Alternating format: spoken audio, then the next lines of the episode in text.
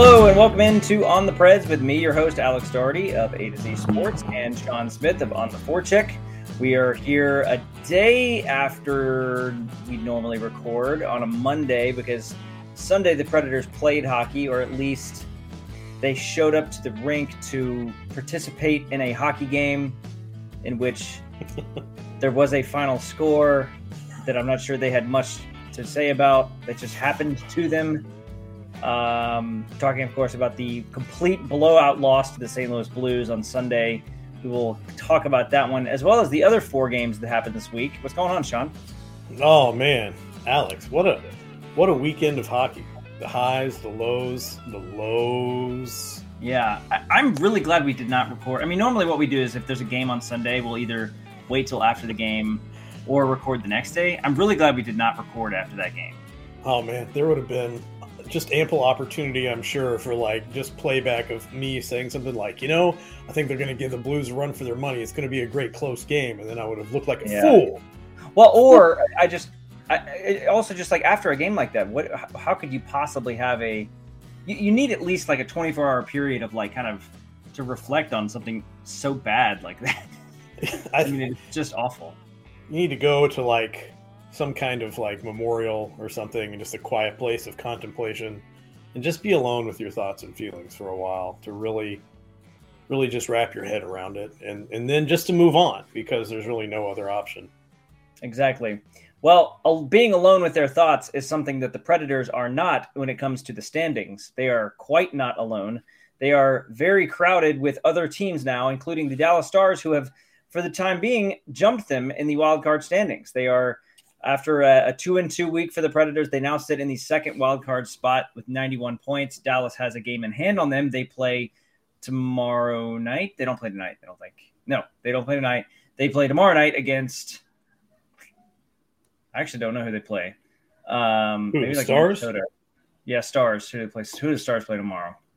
It's a great question. I'd be happy to look I, it up right now. Okay, you can look that up. But either way, the Predators are in the second wild card spot which means that they now also really have to worry about Vegas because if Vegas catches them and passes them, that means the Predators are out of the playoffs. This whole time it's been about kind of holding off Dallas for that top wild card spot. Now they have to worry about could they be out of the playoffs with only six games remaining. So not a fun position for the Predators to be in. Uh, they desperately need to rack up more points. We they also have a new look in the lineup. We are going to talk about that in particular today, involving one big trade piece from the offseason. So we'll cover that. And then of course we will recap all of the games. Anything else you want to touch on today? What what what was I looking up? Who the stars are playing? Tomorrow, yeah. The stars. What's the stars schedule? The stars are playing tonight. Oh, they play tonight. They do play tonight. They, they play tonight at uh, nine thirty Central. Which I mean, what do they play like know, LA or something? It's the it's the Canucks. Oh, they been, go to uh, they're in Vancouver. Okay, on a roll, if I recall. So yeah, the Predators really desperately need Vancouver to do something tonight. So by the time you listen to this, maybe the Canucks will have beaten them, and that would be good. So, um, yeah, that's what we want. So one thing that the Predators cannot do is relax. However, if you need to relax your back, you need to go to relax the back in Green Hills here in Nashville, Tennessee. It is the only place where you're going to figure out how to work better, live better, sleep better, and feel better every day. Uh, because as we all know, if you sleep well, you will live well. I know that after a good night of sleep, my day the next day is wonderful, which is why today hasn't been a great day for me because I didn't get a lot of sleep. I should have gone to relax the back to figure out. Actually, it wasn't a back issue; it was the storms. You know, dogs and all that. Um, mm. But yeah. They've got so many. The, the Relax the Back store, Shaun, you've been there. It's a wonderful place. Yeah. They've got a lot of great stuff for uh, sleep comfort, for work comfort. Um, tell us about that that zero gravity thing, that that zero gravity chair. What happened with that? Look, the thing about the zero gravity chair, I've always heard them talk about, you know, oh, it's a zero gravity setting, and what that actually is is that when when the astronauts fall asleep in zero gravity, this is the position that the body naturally goes into. And so what they're doing is they're mimicking that position because the idea is that that allows the spine the best chance to decompress. And they say that when you're tossing and turning in your sleep, that your body's actually trying, trying to put itself into that position naturally to try to get as much, uh, I guess, the best sleep you could possibly get and the best uh, spinal decompression that you could ask for.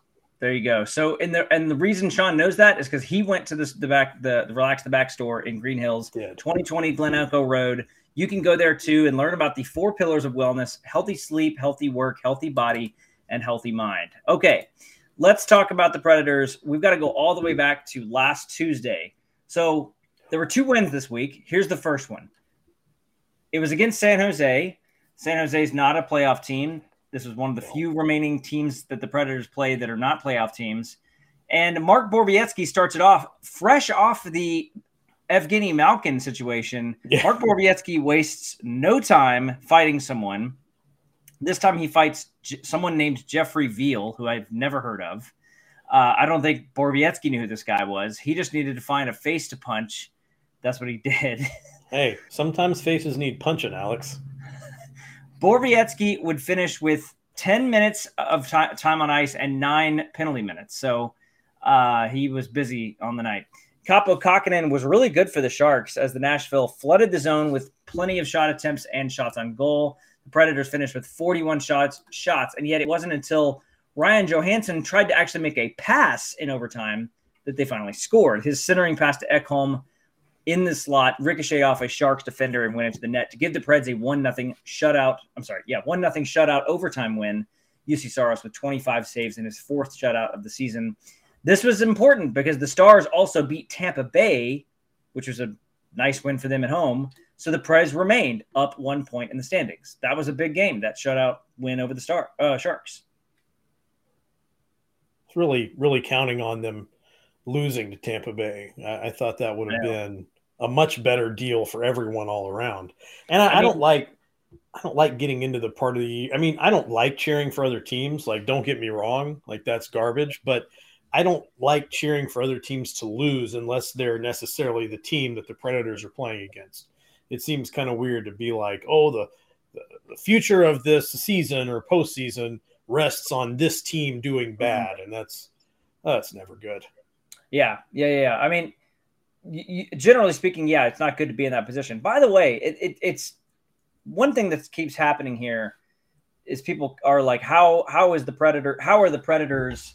You know, in this position where they have all these guys with all these success, you know, having a ton of success this year. They have they have all these players that are, you know, they have two guys that are going to push for 40 goals. Roman Josi doing what he's doing. Juuse Saros also having a really good year. Uh, let's not forget that the Predators are in a very tough division and in a very tough conference. They have 91 points right now. They have six games left, so they can maximum they can get 104 points. Um, most years, like 90, even 91 points is probably going to make you the playoffs, and and definitely oh, like 95. It's, it's usually the cutoff is usually around 91, 92, 93, right around here. Um, and they're gonna they could still get 100 points. I mean, they, they could still have a 95, 96, 97 point season if they at this point, if they were to get 97 points and miss the playoffs, I'm just looking briefly at their history. That's I don't think that's ever happened. If they were to get only six more points out of their last six games, which is like basically kind of not that's not very good. Six points in six games, that would be half their points they could possibly get. 97 points. Um, I'm just gonna go ahead and say that's never happened for the no, that's that's never happened. They've they had 88 in the last time they missed the playoffs was 2014. They had 88 points that year. Hmm. This would be 10 more points than that. Obviously, it's different, different scenario. Expectations are much different, but we can't forget that. Like that, that it's not just about something going wrong. It's that they've had a ton of competition. They they they, they are in a division with three teams that could all win the Stanley Cup: Minnesota, yeah. St. Louis, Colorado. And I think what's remarkable too, it's it's not just that you've got to look at the way you get into the playoffs. You're either the top three in your specific division, or you have the one of the next two best records overall in your conference. And so you're not looking at a situation where it's four teams from one division and four teams from the other. You're looking at five coming from the central, realistically. Mm-hmm. Um, you know, that's that should tell you something. And of course, let's not, you know, overlook the fact. I mean, Colorado has, I think last week I said they had like 700 points or something. It's like 800 yeah. now. It's Pushing ridiculous. Yeah. First shoot, First thousand point team. That's probably Yeah. going to be right. They're Yeah. insane. Absolutely insane. By the way, that's who the Predators would play if the playoffs started tonight. that would be tough. All right, so let's move to Thursday. Speaking of tough, the Edmonton Oilers um, come to town.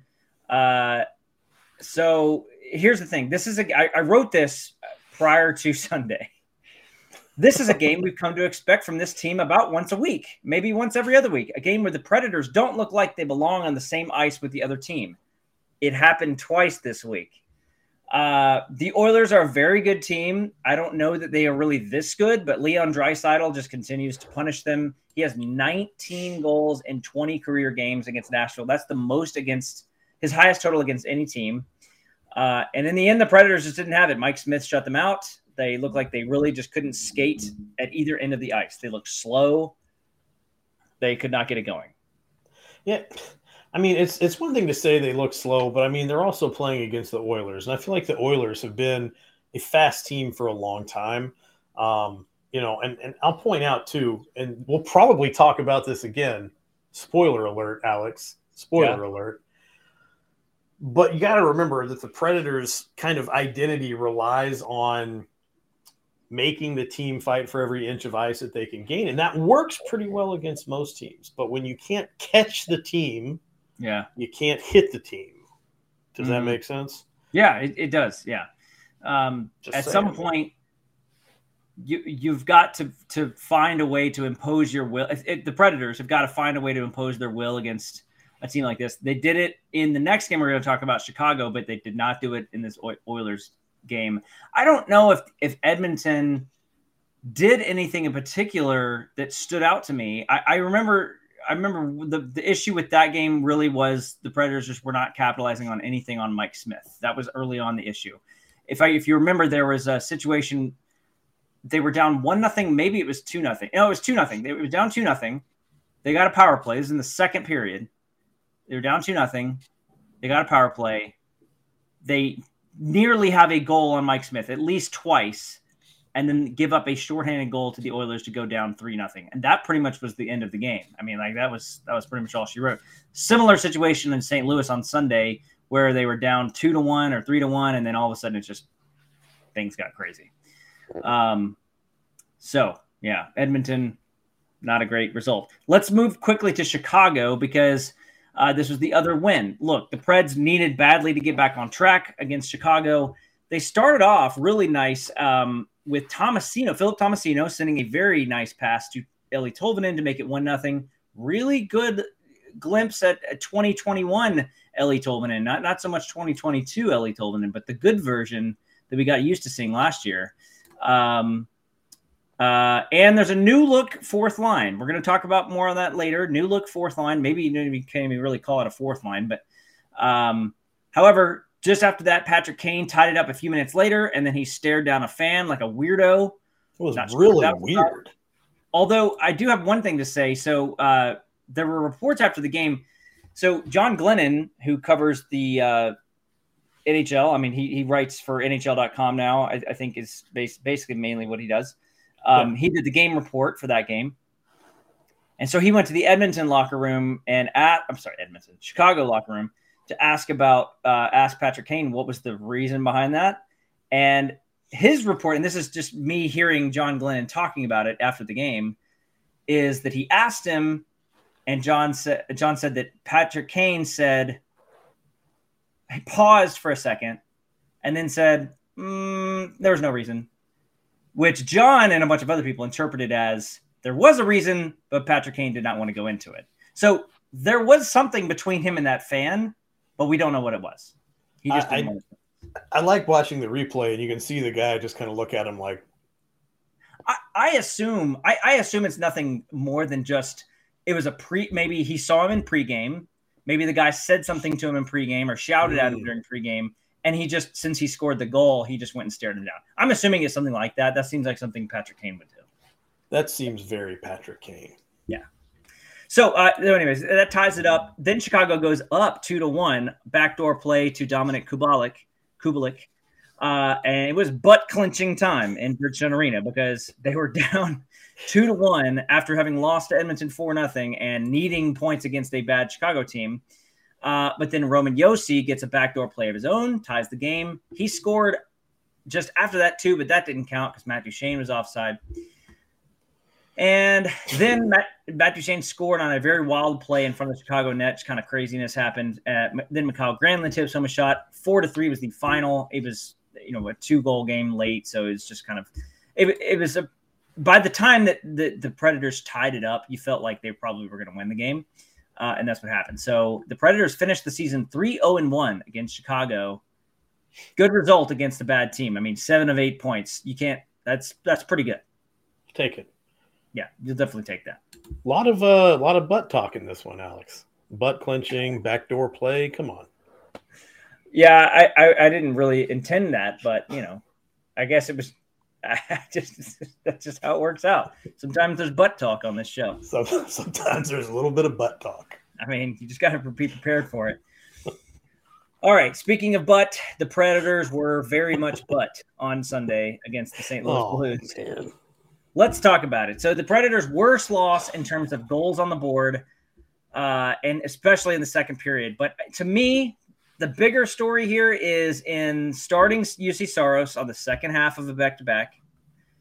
He gets pulled. David Rittich doesn't seem ready to play. He he's not great in relief either.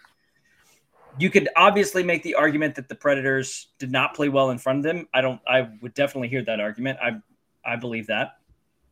But at least two or three of those goals were on the goalies. I, I know of at least two on Saros and uh, definitely at least one on Rittich. I actually didn't watch most of the second period. I had other stuff to do, but I, I watched the highlights and I was like, man, this is bad. So, you know, the Predators scored some goals, but they really had no chance in this game after the second period where they allowed seven goals, which is the record of the number of goals. Sorry, that's the record for the most goals the Predators have allowed in a period ever, ever happened. So, real bad result on Sunday. Let, let me let me bring this up here. You know, I, I looked ahead at, at, the notes and, and it's not on the agenda to discuss, but this seems like the place. Okay. Um, so there's been a lot of talk, Alex. You've probably heard. I think maybe you yourself may have participated in this talk and saying that, you know, playing a goalie back to back um, is, you know, not standard practice and usually not advisable, right? Oh, um, I, I, think it, I think it is standard practice. I think it's not advisable. maybe not standard practice. It doesn't happen as much as it used to. I'll say that. Well, I, I guess here's the thing. Um, why not? And I just talk to me about this. Why not start Rittich against Chicago? Yeah, that I think that was what most people thought, and I think I think that would have been a, a fine move. Start Rittich against Chicago knowing that you got St. Louis on Sunday. But especially after already locking down the two points against Chicago with Saros, why not start got, right on Sunday too? You've got your two points. I mean, I, I guess I guess for me, um, if you don't trust your backup goaltender, okay, if you don't trust yeah. your backup goaltender, um, then you should at least trust the guys to defend in front of him, right? And yeah. if you don't trust your backup goaltender and you don't trust your guys to defend in front of them, what is that? I mean, is that a team that's going to the playoffs and making a lot of noise? I mean, look, there's okay, so there's six games left in the season. I, I, at this rate, I, I, doubt we see David Rittich again. And I, and having said that, it might be that we never see David Rittich play for the Predators ever again because if they make the playoffs, we're certainly not going to see him in the playoffs unless Saros is pulled or something. Uh, I mean, yeah, why, I, I don't really understand un, unless they are, unless when, you know, when they make the David Rittich signing and think that he's going to be in at some level and then early on they realize that he's not and so now they're just like okay we're just going to ride Saros and then we're not going to re-sign Rittich and then next year we're going to call up Connor Ingram and he'll be the backup Okay, so if you're going to do that, why not just go go get Connor Ingram back up here? I mean, like you, you need the guy.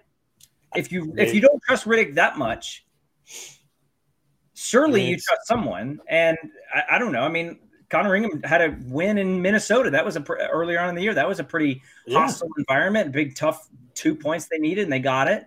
Um, don't know why he could have done, could have done that against uh, St. Louis. So No I- roster limit.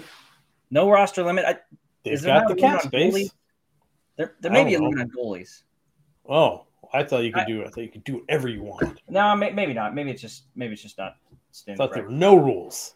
Yeah, I guess there's no rules. I, I, I thought maybe there was a limit on goalies, but maybe there's not. I'm not There a rules isn't. expert. No, because like a bunch of teams have like four goalies. Well, Yeah, I, so- I think it just doesn't. I don't know. It doesn't make sense to me. It just it seems like, and you've got like you said, six games left. Four of those games are back to back games, Yeah, they have more back to backs coming. Yeah, I guess so. I guess we will see him at some point.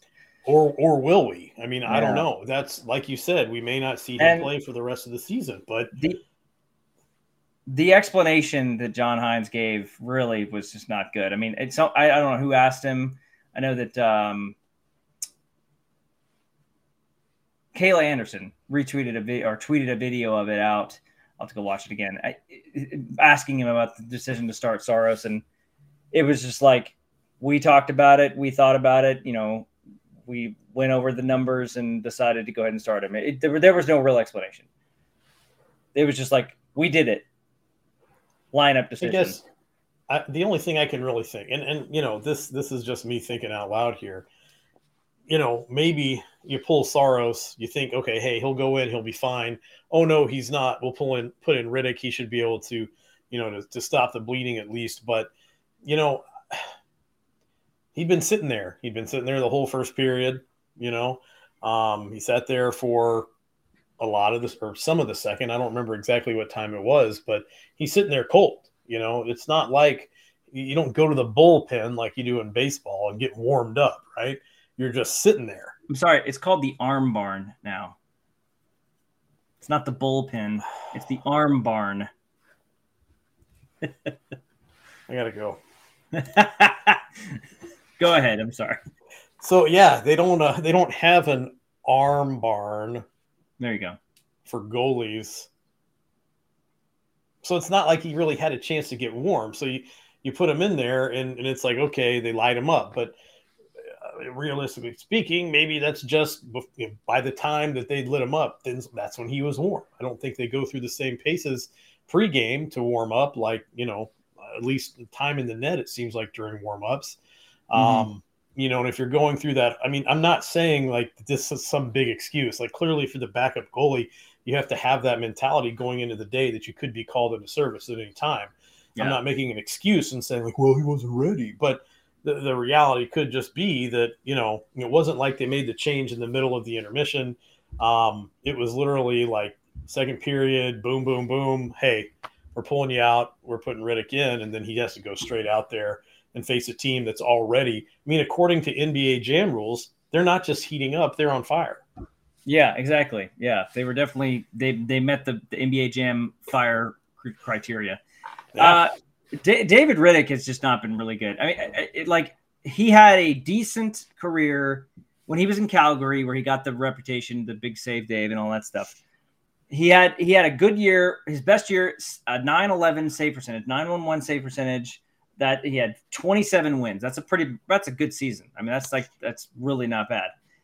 Went down after that, and then ever since it has never even come close. This year, he has an 883 save percentage. That is well below replacement value. I'm sorry, replacement level. And I mean, it's it's not been good.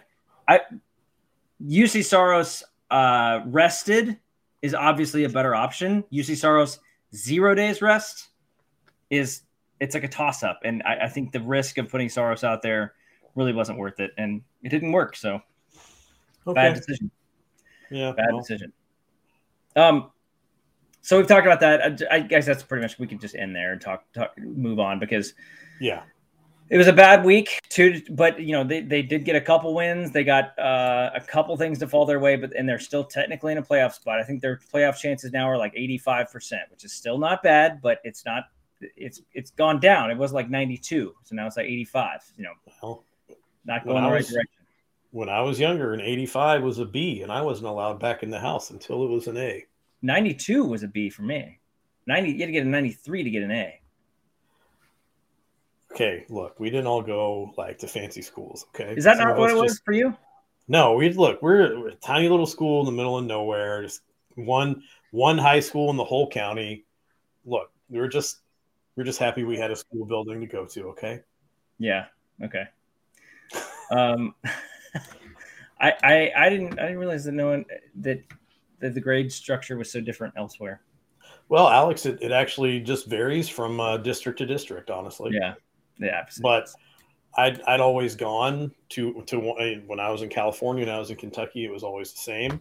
Um, even in college, it was it was a ten point Oh, scale. yeah. So that's true. you know, I, I don't know. It's a new thing. The school I teach at is like you said, a ninety three is a B. So whatever. There you go. Um, hey, Shaun, what did you have for dinner tonight? Oh man, you know we we got a little busy with some things. We had to hit the uh, hit the drive through. Got some Burger King. Was cold by the time I ate it. So instead of Burger King, what you could have done is gotten some pre-proportioned fresh ingredients delivered to your house, all in a convenient box from HelloFresh, which is known Oh. as America's number one meal kit. You would have been more satisfied with your meal. You would have saved a little bit of money, and you would have been able to cook your own meal in your house, which is always a better uh, option for everyone. It's it's all about convenience.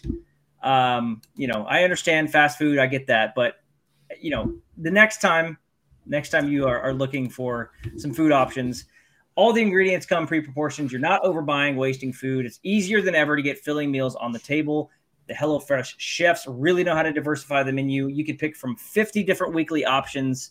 You can skip weeks if you need to. There's an app. You can update all that stuff in your app. We did it tonight. We had penne pasta with Italian sausage meatballs, little Parmesan cheese on there. We made a little side salad. That was an extra thing that we did.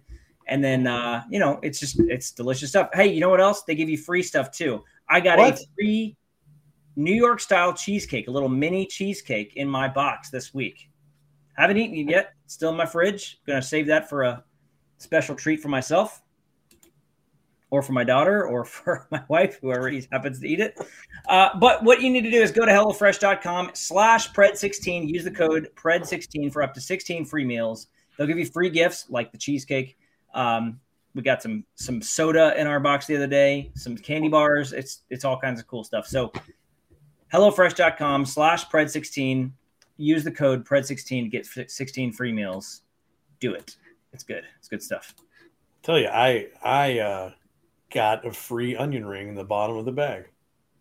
well hey we got to be happy with what happy with what we have in life right It's it's the little victories.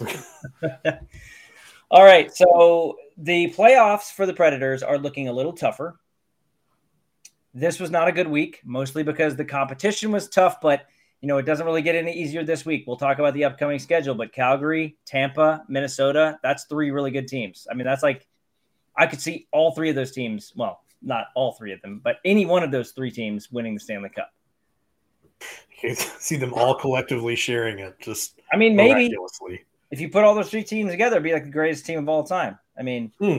they're all really good, and I don't like where the Predators are at right now. This was not. This was such a bad week that I really am starting to have doubts. I, I've never really been uh, feeling this way until until this week, until Sunday, until I saw the two blowout losses against Edmonton and St. Louis, both at home.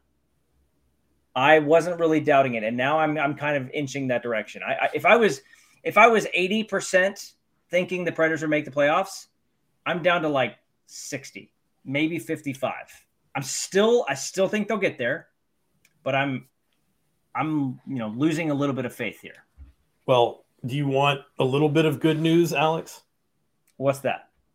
Right now, the Vegas Golden Knights, breathing down the Predators' necks, are playing the New Jersey Devils, and guess who's winning? The Devils? The Devils are winning. I, I mean, I, th- that is good news. Who scored? Nathan Bastian. Let me know who that is. Uh, so the I mean that's good news, but like I, I still think that if you're counting on the Predators to have other teams lose, man, that's just not going to go well for you because I mean Vegas still has a really good team. I mean they got a lot of really good players. They're they're built well. They they've I mean I I, I would not want to be in a situation where the Predators are having to watch and see if the Vegas Golden Knights can lose in order to be in the playoffs. Only then to play the Colorado Avalanche, by the way. you know what? You know what that means? What's Butt clenching time. Yeah, yeah. it would definitely mean that. I mean, the Predators have been in this position before. I mean, I know people are going to get mad if I make this comparison, but 2017, the, that that playoff, they were in the position where they were fighting for the playoffs at the very, very end, and they were in like the second, they were in the top wild card spot, and then they lost to Winnipeg. I remember this very vividly. They lost to Winnipeg on a really just kind of crazy situation, and then another team won, and so then they got bumped to the very last spot and had to play Chicago. It just feels like a very similar situation, and there is no guarantee that they could do the same thing they did that year in the playoffs. So you don't want to be in that position. It just is not preferred. I mean, um, it was, anyways. It was not a, it was not a good look then, and it would not be good this year. But I did want to bring this up. Are you there? Can you hear me? Yeah, I was making a note that you said that this team oh. is like the 2017 Preds, just for oh. posterity's sake. So I really wasn't saying that. I, I was saying no. that, that situation was, but let's talk about um, Cody Glass for a second because uh, okay. he made his return to the Predators this week. Played in three games, two two games, two games, three games. I'm trying to remember. Did he Give play in the Edmonton game? I cannot remember. I don't, I don't Let's say it was two games, maybe three games. I will uh, check right now. Yeah, check and see if he played in the Edmonton game. That was a bad game, anyways. But I don't think he did. Um, but anyways, uh, so what's happened is Cody Glass has come up. Now Michael McCarron's been injured, so he's kind of had this. They've kind of been. He did play Thursday. Okay, so he's played in three yeah. games. All right, so Cody Glass has now been playing on a line with Philip Tomasino and Eeli Tolvanen. Of course, Glass coming over in the Ryan Ellis trade, where the Predators acquired him from Vegas after sending Nolan Patrick, all that stuff. Um, and at least against Chicago, I remember them looking very good. Now, St. Louis and Edmonton were a different different story, but I do have some stats here to, to, to talk about. But I wanted to get your take on that line, and then I'm gonna ha- I'm gonna play audio from John Hynes on that too because uh, I think the glass, you know, obviously Tolvanen and Thomas have been here all year. The glass impact, the glass impact, is an interesting one because I think he looks like a different player, and he he looks faster. He looks stronger. He looks more confident. And you'll hear all those things from John Hynes too. But what have you what do you think so far about that new element in the lineup? I like it a lot. And I think I think the reason that that I'm enjoying this so much is that you know we've we've heard a lot about, you know, the the youth movement, Alex. Yeah. Heard that a few times. Um, but this to me seems like a real youth line because you do have three young guys. Um, and I don't want to try to say, oh, you know, well, they all play together in Milwaukee because they really didn't. Um, I don't know if they yeah. played together yeah. there at all, actually. No, um, they, Tolvanen would have been gone by the time. Yeah, no, they didn't play yeah, together. I mean, they, they haven't played together, but they they all have spent time with Carl Taylor. And I think and, Carl Taylor. Glass just got here this year, so. Yeah, I think Carl Taylor is a uh, an outstanding developmental coach. I think he's a great coach, and I think you see a lot of those guys that play for him kind of come in. Um, I don't want to say with a different attitude, but it's a fresh attitude, I think, and and they come into the NHL at that level, kind of ready to continue growing. They don't think, "Oh, I've arrived." They think, "Okay, I'm here. How do I stay here? How do I get mm-hmm. better? What can I do to improve? Who do I need to start talking to? Who should I mimic?" Um, and I think with with those three together, you kind of see that all on one line.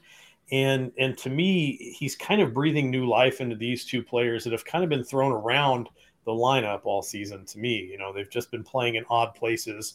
Somebody mm-hmm. will get moved up. Oh, we're moving this person up to play on the first line, or oh, we're going to move this guy to the second line to play with this center. But here you kind of see these guys intentionally put together, and it's a totally different look for what you would call the fourth line on this team, where you've seen a much uh, a fourth line with a lot more size, a much more physical fourth line than this particular iteration of it.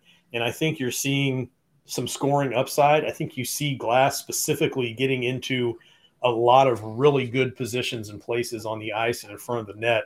Um, and he's not shying away from the physical element, the puck battles and things like that, which is, I think, right. where he may have lacked at the beginning of the season. So seeing that come together, Tolvanen, we know, has really um, expanded his physical game as well. And you kind of see something that's, I think, I think, like we used to say last season about Matt Duchene, he's doing all the right things. It's just not mm-hmm. paying off. I think you're going to see that this line's doing the right things and it's going to start paying off quickly. We will talk about what that means if that if that happens, what that could possibly mean. Let me play this clip from John Hynes because this was after the Chicago game. Um, I asked I asked John about what he noticed different different in Cody Glass specifically. Then we'll talk about the line overall. I hope this audio is okay. I, I, I'm not I'm not positive you're gonna be able to hear everything, but we'll try to recap it if we can't hear it. But here you go. Here's John Hynes after Chicago after the game against Chicago Saturday seem to be producing a lot of chances. What's been the biggest difference you've seen in him uh, the last couple games since the beginning of the year? Well, I think his pace of play is, is, is higher, uh, meaning he's, he's he's playing the game faster. Like he's he's skating, he's making uh, his skating's a factor in the game. I think he's making quick decisions with the puck, when to advance it and when to move it. Uh, and then the other thing, I think his battle level has been has been pretty strong. Where you know, he gets in the, some of the confrontations for the puck, he's he's winning uh, more of those battles than he's losing, and that was some of the things that we saw early in the year with him. Was just it was the speed, the pace, the strength, and and and, and I think the confidence level that he had. He hadn't played a lot. He was coming off an injury. He didn't play a lot the, the two years prior to that. So, you know, it's really the development process of a young guy that you know we believe in in uh, in Cody. We think he's going to be a really good player, but he's a young guy. He's a 22 year old kid that hadn't played a lot of hockey in the last couple of years, and you know, to be able to go down and get 60 games under his belt and refine his game and play big minutes in important situations and gain his confidence, you know, that's that's a lot of times what happens with young guys. So uh, he's had a couple of good games, and hopefully he continues to, to play the way he's playing. So one correction to John Hynes there. Cody Glass is now 23 years old. Well, do we need to sing happy birthday? Was it that recent? It was April 1st, April Fool's. Well, Cody Glass is an April Fool's baby. Wow. So he is now 23, uh, which makes him the old. Which is this is crazy to think about. He's now older than his two line mates. Tomasino's 20 and Tolvanen's 22. Really? So Tolvanen's still 22. Yeah, Tolvanen, Eeli Tolvanen. I think he turned. He's got to turn 23 this year. I think, right? Yeah, too. I'll, I'll, I'll, look it up. Oh, Eeli Tolvanen turns 23 in four days. Oh, Wait, when's when's Tomasino's birthday? I don't know, but he's 20. He's a young guy. I know, but what if they were all born in April? April, what a, April line. What a what a fun. Find out. Let's find out. Philip Tomasino birthday. Oh, it's July. July. 28th. He's July with me. Yeah. He knows Day before up. my dad's birthday. So he's 20, age, age 20. So he, he's going to be well behind them. But it, it is kind of crazy to think about how that line – if that line were to come together, um, two 23 year olds and a 20 year old, you could have that line together for a while. But let me go back to what John Hynes said. The things that he said he liked in Cody Glass are similar to what you you mentioned. His pace of play, his battle level. I think that's what he said. His battle level, his pace of play, and his confidence. Uh, he also mentioned how you know coming into this season he hadn't played a lot of games because, excuse me, I got the hiccups because he was uh, injured. So he got like 60 games in Milwaukee, a point per game player down there, um, which is you know playing in the minutes that he was getting was really good, and he was he, he all reports from Milwaukee said that Cody Glass was really making a lot of improvement. So uh, really good to see. Now let's talk about this line because um, what I saw in Chicago or against Chicago was a lot of zone time. I, I, saw a lot of really good cycle work on the outside, like very similar to like what you'd want out of a top six line. Just creative passing, vision, battling on the boards for for keeping the possession, not necessarily rushing things when um, it wasn't there, but but taking advantage of, of pockets of, of space when they were there, working well with the defenseman on the blue line, understanding when to cycle back and when to pinch if you have to cycle back. So really really a lot of advanced stuff for that line, and, and you know the, the, numbers showed it. So in in four games together, the, those three have played 17 minutes at even strength, which is not very many. So uh, we, are going to have to see more. Uh, but the number, the advanced stat numbers, all the shot attempt numbers, the expected goals, the high danger chances, all that stuff, very, very good for that line. And individually, when you break those line those line mates up individually, how do they look just without the other two line mates?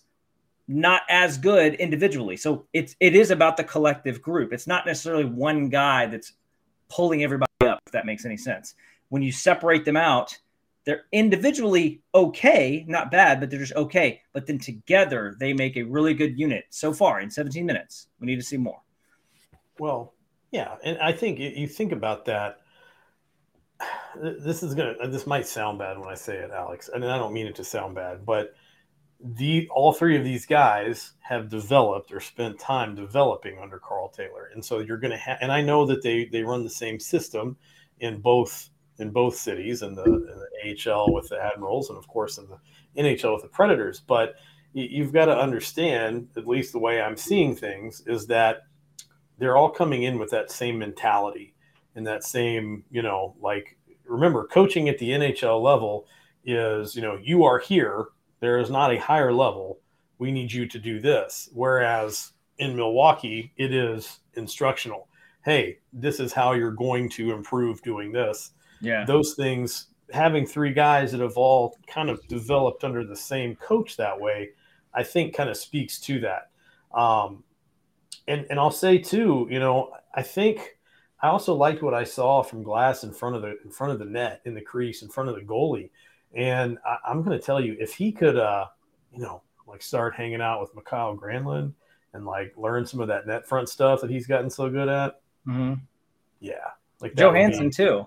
Oh, definitely Johansen. I mean, yeah. but th- those two guys together, like, pick up some pointers from them, pay attention to what they're doing, like learn what they're doing, and start doing that. He's he's going to be nasty. Yeah, he's got he's got a lot uh, of room to grow. I mean, like, there's there's still more things he can he can pick up.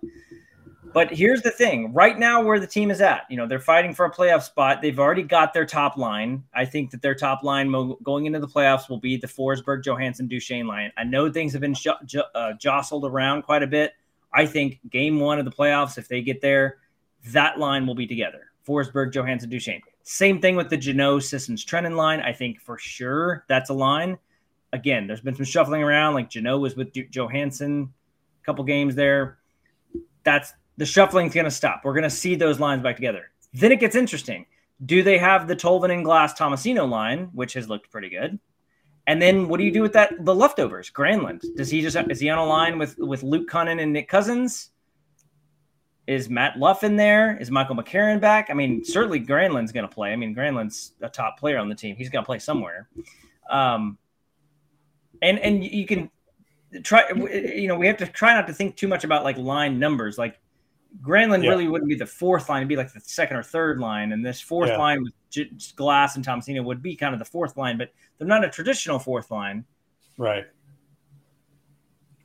So I mean, you could you could if you wanted, I suppose you could play Granlund on the wing. Um, um where? Might, well, I don't know. Oh, in, anywhere. Yeah. somewhere, but that would also have him. You know, he'd be able to play on the power play. Um, you know, yeah, yeah. the power saying. play probably is unchanged. I mean, I would imagine the power play, the, the power play one is going to stay the same. Uh, the power play two has gone through all kinds of changes. I guess Tolvanen's on that now for sure. It's like Tolvanen, Ekholm. Uh, well, Josi's been playing both now. It's been like Josi, Ekholm, Tolvanen. Uh, I don't know. Cousins has been on there. Uh, maybe Kunin. I don't. Carrier has Carrier been playing? I don't think he's been on the power play at all. He's been on the penalty kill. He's on a special team. Special teams will have to spend a, yeah. a, whole show on that. We haven't done that in a while. We'll have to do You're that. right. We do need to do that. But I really like the idea of that line being for sort of forged by fire, uh, it, it, it, thrown into it if they get the playoffs, and just like, all right, you guys are a couple of twenty, a couple twenty three year olds and a twenty year old, go figure out how to play in the NHL playoffs because it's t- tough. Um, that could be fun to watch. Uh, I don't think Glass is playing the playoffs. I want to say he didn't play for Vegas in the playoffs. I know Tolvanen has, Tomasino has not. So um, that's going to be interesting. Oh yeah, um, going to be a tough week. Let's get into I, it. Or go ahead. Yeah. Oh no, go ahead. Go ahead. I'm I'm just looking up some Cody Glass stuff right now. Tuesday versus Calgary. Calgary Flames come in. They're the second best team in the Western Conference, top of the Pacific. They're going to win that division easily. Um, and they're coming in, you know, really, really good. Then the Predators don't play for three days. Then they play Saturday at Tampa, and then they have a back to back Sunday. They come home to play Minnesota. So Calgary, Tampa, Minnesota. Between those teams, you've got, I mean, world class players. You've got really strong teams top to bottom, great goaltending, great defense. It's going to be such a tough week for the Predators to come away with points. And like they need all the points. They need to go, they need to get six points against three of the best teams in the NHL. Yeah. They're going to do it too. um, you know, I, I think what you've got to remember, and and, and I'll, I'll I've said this a lot on a lot of different forums throughout the season. The Predators typically have shown up against strong competition. Um, you know, I think you take you take that what I would call and what Roman Josi called an embarrassing loss to St. Louis, and and coming on the heels of that, you're going to be thrown out of the frying pan into the fire um, there's going to be a lot of motivation for these guys. And I don't mean like, you know, like, oh, well, we better go show them. I mean, they're mm-hmm. going to be like, no, we're, we're doing this. We're, I say you see them come out. I don't want to say swinging because that would imply they're going to be fighting, but I say look for a, a very physically aggressive game. Look for them to set the tone early in all of these games and try to make the point like, if you're going to beat us, you're going to have to beat us. Get it? Beat. Yeah. Yeah. Yeah, so. they're, they're, they might have to return to that that sort of physical. I, I mean, I wouldn't be surprised if there's a fight early on against Calgary, even though there's there's no history between the teams. It's just like there's there's going to be.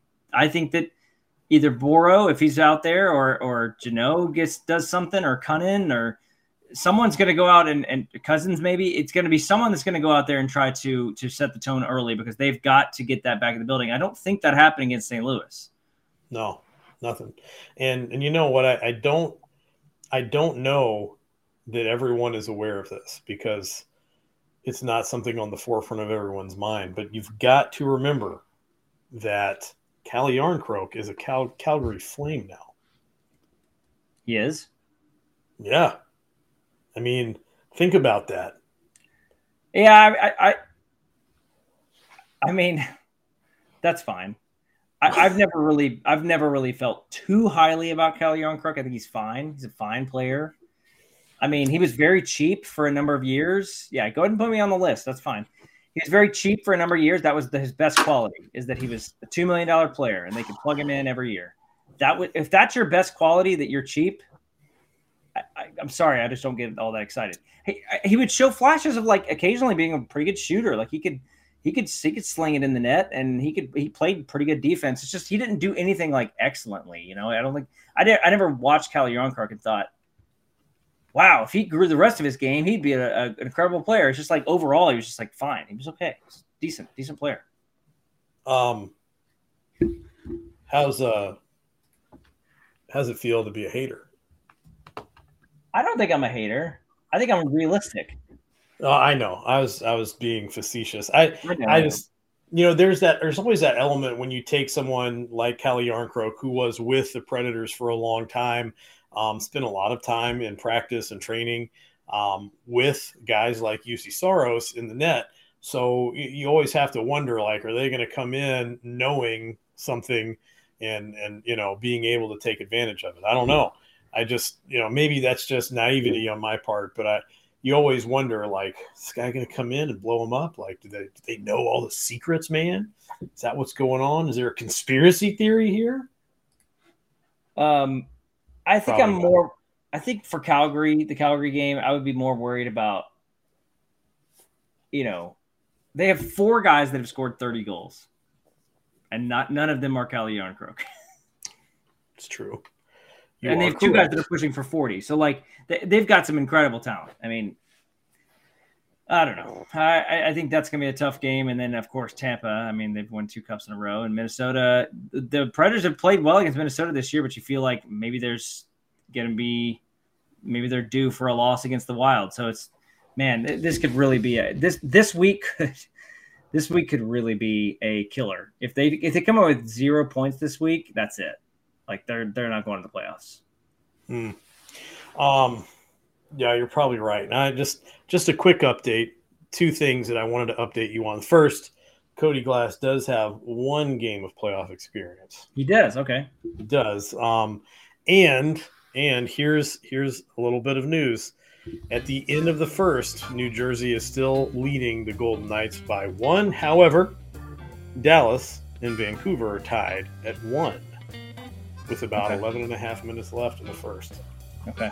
It's going to happen. I don't know. There you go. By the time you listen to this, maybe it'll already be over. I'm sure. Which-. If you've been listening to this, thank you for listening. You can check out all of our hockey coverage at azsports.com. Go to ontheforecheck.com as well. You can check out Shaun. I know that he post, posted a uh, interview that he did with um, with Terry Crisp, right?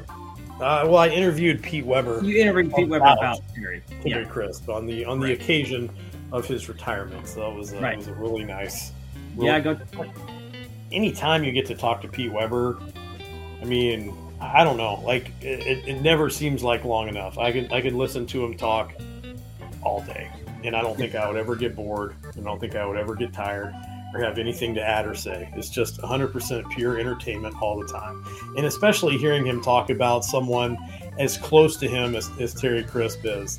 Um, you know, it's, it's it's really moving to hear. I think someone who's you know you think Alex, you and I, you know, we we've worked together on this podcast for less than a season. These Yeah. guys, these guys have, have been working together for over 20 years. I mean, Pretty I'm crazy. already naming I'm already naming people in my family after you. So imagine what it's going to be like.